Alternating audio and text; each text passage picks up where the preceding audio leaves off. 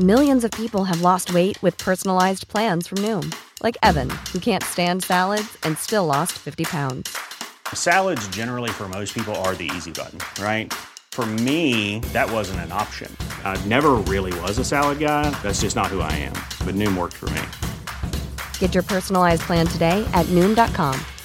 Real Noom user compensated to provide their story. In four weeks, the typical Noom user can expect to lose one to two pounds per week. Individual results may vary.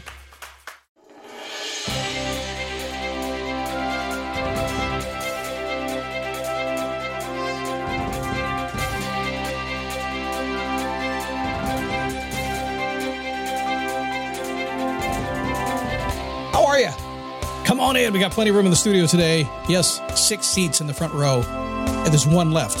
So if you're on your own, come on in. It's okay. We have nice people in here, and I don't spew spit too far from the microphone. You'll be okay. Are you a competent person? Oh, yes, I am, Scott. Thanks for noticing. Although most of the people I run into all day long, they certainly are not. I know. I agree with you on a good day. But are you a competent person? A lot of years ago, I visited some Zig Ziglar work. I'll tell you that story here in a second. Stages that we go through not only once, but twice, but three times a lady through our entire life. We go through these stages of incompetence. We'll talk about that day, or stages of competence. It is a daily boost from motivationmove.com, the positive boost you need every single day. Come on in the studio. Happy to have you as we hang around, fiddle around, and fool around and see if I can make you smile and laugh. And at the same time, teach you a couple things too. At least fill up nine or 10 minutes of your day, and you're going to walk away and you think, huh, was that a good use of my time? And the fact of the matter is, yeah. Because coming up somewhere in what I do today, maybe it's already happened for you, click is going to happen. The trick is the click. What is the click? It's that millisecond in time when you get it. Sometimes you don't even know you got it, but things change. It's a aha moment, as Arsenio used to say years ago. The trick is the click. It's not the past, it's not the future, it's now. Sometime during this call or this uh, podcast, uh, we're going to be doling out some clicks today. So pay attention. My name is Scott Smith, founder, chief motivating officer here at motivationmove.com. Did I already say that? I may have. Who knows? I'm just in the flow, in the zone, doing my thing. I like to stay in the flow. I get in the flow, I just go. I don't want to break the flow. That's why I don't edit and go backwards. We do the best we can. So, a long time ago, I was 20, uh, 24, 25 years old, trying to figure out life. I started really early in radio, started really early working, and uh, started with a family really early. Got married when I was, how old was I? Say 20 when I got married, I think. I think I was 21 when I had my first child. My boy's 40 now. I mean, to give you know, I was a young guy when I had a, when I started out. And when you're a young person and you got responsibilities and you're trying to figure out the world, you're bumping into a lot of things. I was young. I was stupid. I didn't know it. I thought it was cool. Now I'm a boomer, but you know, but back then I acted like a zoomie. I know it all. Boomers know nothing. You didn't have boomers back then. But I did know enough to turn to people who were older and wiser and smarter than me, even if I couldn't afford their stuff. And I couldn't. I had kids, I couldn't buy stuff. But I had a friend, Larry. Larry hired me to work for his company and kind of took me under his wing, made my life better, paid me a very fair wage, and showed me the ways of the world and gave me what I needed to do my job and was a good guy and gave me lots of advice. A really early mentor of mine. Never forget Larry.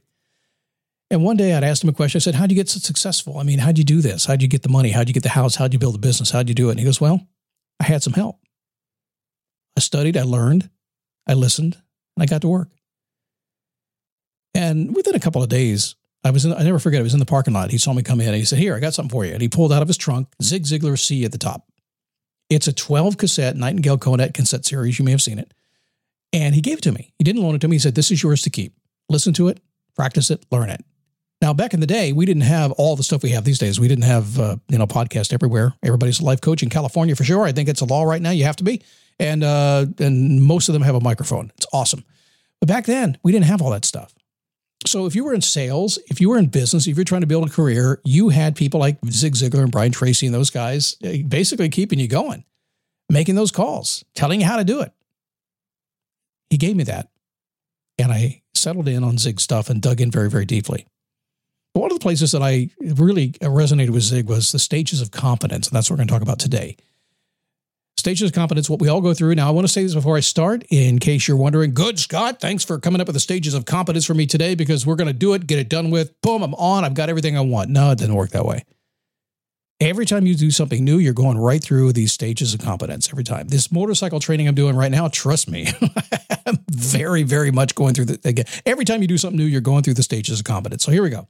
Stage one, you are what's called an unconscious incompetent.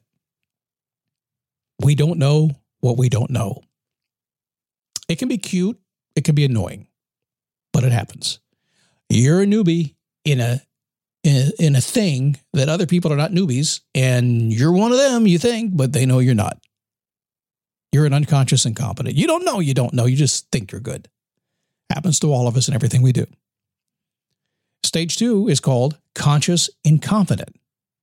I spent a lot of time there. I used to say, I have no idea what I'm doing, but at least I admit it.